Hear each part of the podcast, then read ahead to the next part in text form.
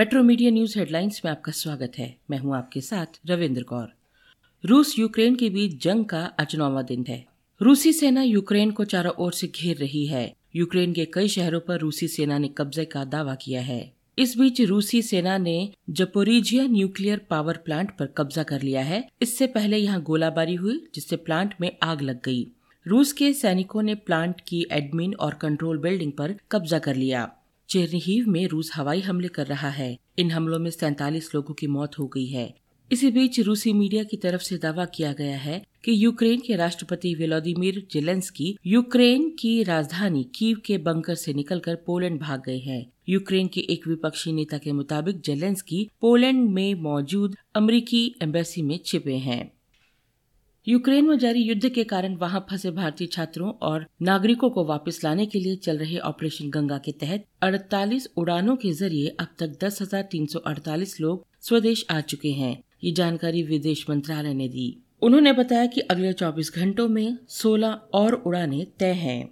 प्रवक्ता ने कहा कि अगले 24 घंटों में 16 फ्लाइट्स भारत पहुँचने के बाद लगभग ऐसे सभी भारतीय स्वदेश पहुँच जाएँगे जो यूक्रेन बॉर्डर पार करके पड़ोसी देशों में पहुँचे हैं।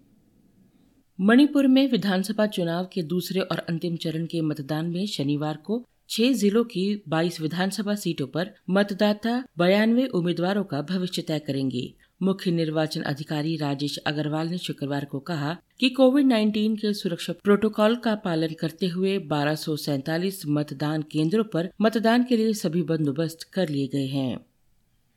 कर्नाटक के दक्षिण कन्नड़ ज़िले मंगलूर में शुक्रवार को एक बार फिर हिजाब विवाद सुर्खियों में आया। हालाँकि कॉलेज प्रशासन और पुलिस के हस्तक्षेप से मामला शांत हो गया। मंगलूर के पी दयानंद पई और पी सतीश पई फ़र्स्ट डिग्री सरकारी कॉलेज के छात्र हिजाब को लेकर आमने सामने आ गए। पुलिस के हस्तक्षेप के बाद कॉलेज परिसर में माहौल सामान्य हो पाया। दोनों कॉलेज के प्रिंसिपल ने छात्राओं को अपने सिर को कपड़े से ढक कर परीक्षा देने की अनुमति दी थी।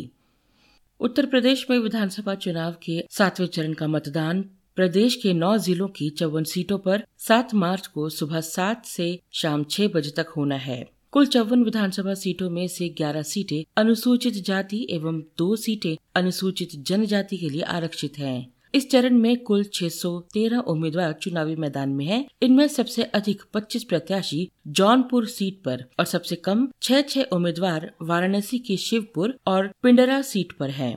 प्रदेश के चुनाव के इस आखिरी चरण में लगभग दो दशमलव शून्य पाँच करोड़ मतदाता 613 उम्मीदवारों के भाग्य का फैसला करेंगे भारत ने श्रीलंका के खिलाफ मोहाली में खेले जा रहे पहले टेस्ट मैच के पहले दिन छह विकेट पर तीन सौ सत्तावन रन बना लिए हैं। पहले दिन का खेल खत्म होने पर रविंद्र जडेजा 45 और रविचंद्र अश्विन 10 रन बनाकर नाबाद हैं। आज के खेल के हीरो रहे ऋषभ पंत ने सत्तानवे गेंदों पर छियानवे रनों की शानदार पारी खेली। इस दौरान उन्होंने नौ चौके और चार छक्के लगाए। भारतीय क्रिकेट टीम के पूर्व कप्तान विराट कोहली ने यहाँ श्रीलंका के खिलाफ पहले टेस्ट मैच में 45 रन बनाने के साथ ही अपने 8000 रन पूरे किए हैं। विराट ये उपलब्धि हासिल करने वाले छठे भारतीय बल्लेबाज बने हैं। ऑस्ट्रेलिया क्रिकेट के दिग्गज और सर्वकालिक महान लेग स्पिनर शेन वॉन का बावन वर्ष की आयु में निधन हो गया। वॉन के प्रबंधक ने एक बयान में बताया कि उनका थाईलैंड में दिल का दौरा पड़ने से निधन हो गया। मुंबई शेयर बाज़ार शुक्रवार को भी गिरावट के साथ बंद हुआ।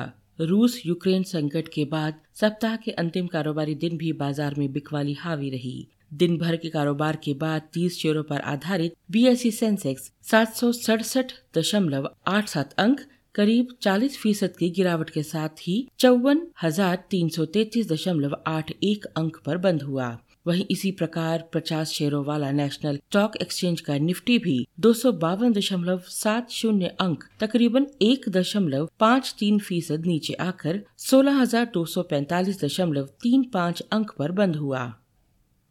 इन खबरों को विस्तार से पढ़ने के लिए आप लॉगिन कर सकते हैं www.metromedia.live.com पर। धन्यवाद।